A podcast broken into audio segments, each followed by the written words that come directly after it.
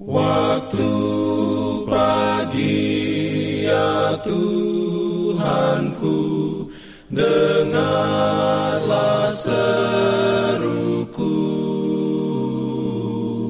Melayang doa yang sungguh Memandang padamu.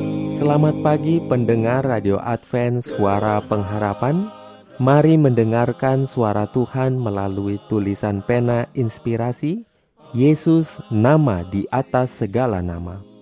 Renungan harian 11 Januari 2024 dengan judul Penakluk yang menuntut kemenangan. Ayat inti diambil dari Yesaya 40 ayat 29. Firman Tuhan berbunyi, dia memberi kekuatan kepada yang lelah dan menambah semangat kepada yang tiada berdaya.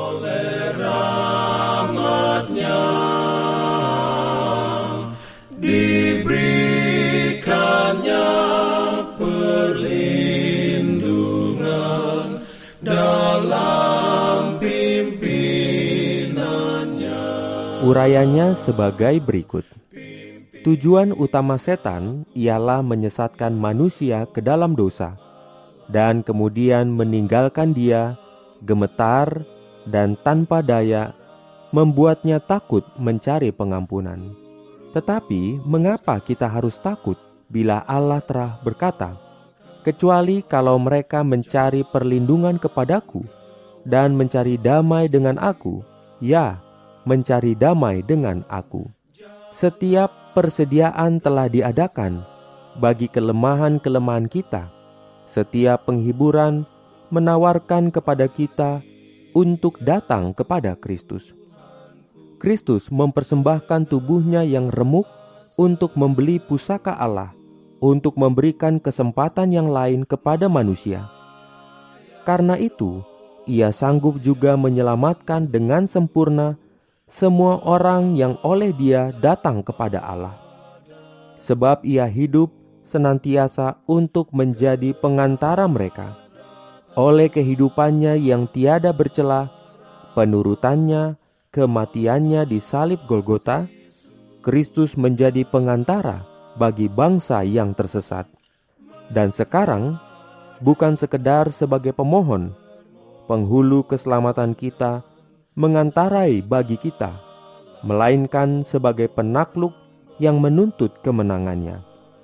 Pengorbanannya sempurna, dan sebagai pengantara kita, ia melaksanakan pekerjaan yang telah ditetapkannya sendiri, memegang di hadapan Allah pedupaan yang berisi jasa-jasanya sendiri yang tidak bercelah, dan doa pengakuan serta terima kasih dari umatnya diharumi dengan wangi-wangian kebenarannya, naik kepada Allah seperti hidangan yang manis. Persembahan itu diterima sepenuhnya, dan pengampunan meliputi semua pelanggaran. Kristus telah menyanggupi dirinya untuk menjadi pengganti serta jaminan, dan tidak dilalaikannya seorang pun. Ia yang tak dapat melihat umat manusia terpapar pada kehancuran yang abadi tanpa mencurahkan nyawanya untuk mati bagi mereka itu. Memandang dengan rasa pengasihan dan kasih sayang kepada setiap jiwa yang menyadari bahwa ia tidak dapat menyelamatkan dirinya sendiri. Ia tidak akan memandang kepada seorang pemohon yang gemetar tanpa mengangkatnya. Ia yang perantaraan grafiratnya sendiri telah menyediakan bagi manusia suatu persediaan ilahi dari kekuatan moral tidak akan gagal untuk menggunakan kuasanya bagi kita. Kita dapat membawa dosa-dosa dan kesusahan kita ke kakinya karena ia mengasihi kita. Setiap pandangan serta firmannya mengundang keyakinan kita. Ia akan membentuk dan menempa tabiat kita sesuai dengan kehendaknya sendiri. Dalam segenap kekuatan setan, tidak ada kuasa yang dapat mengalahkan satu jiwa yang dengan kepercayaan yang sederhana menyerahkan dirinya kepada Kristus. Dia memberikan kekuatan kepada yang lelah dan menambah semangat kepada yang tiada berdaya. Renungkan lebih dalam bagi Anda.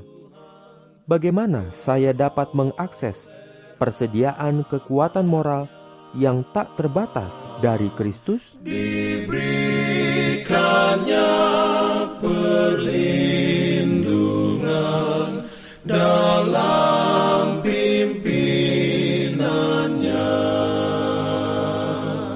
Pimpinan Jangan lupa untuk melanjutkan bacaan Alkitab sedunia.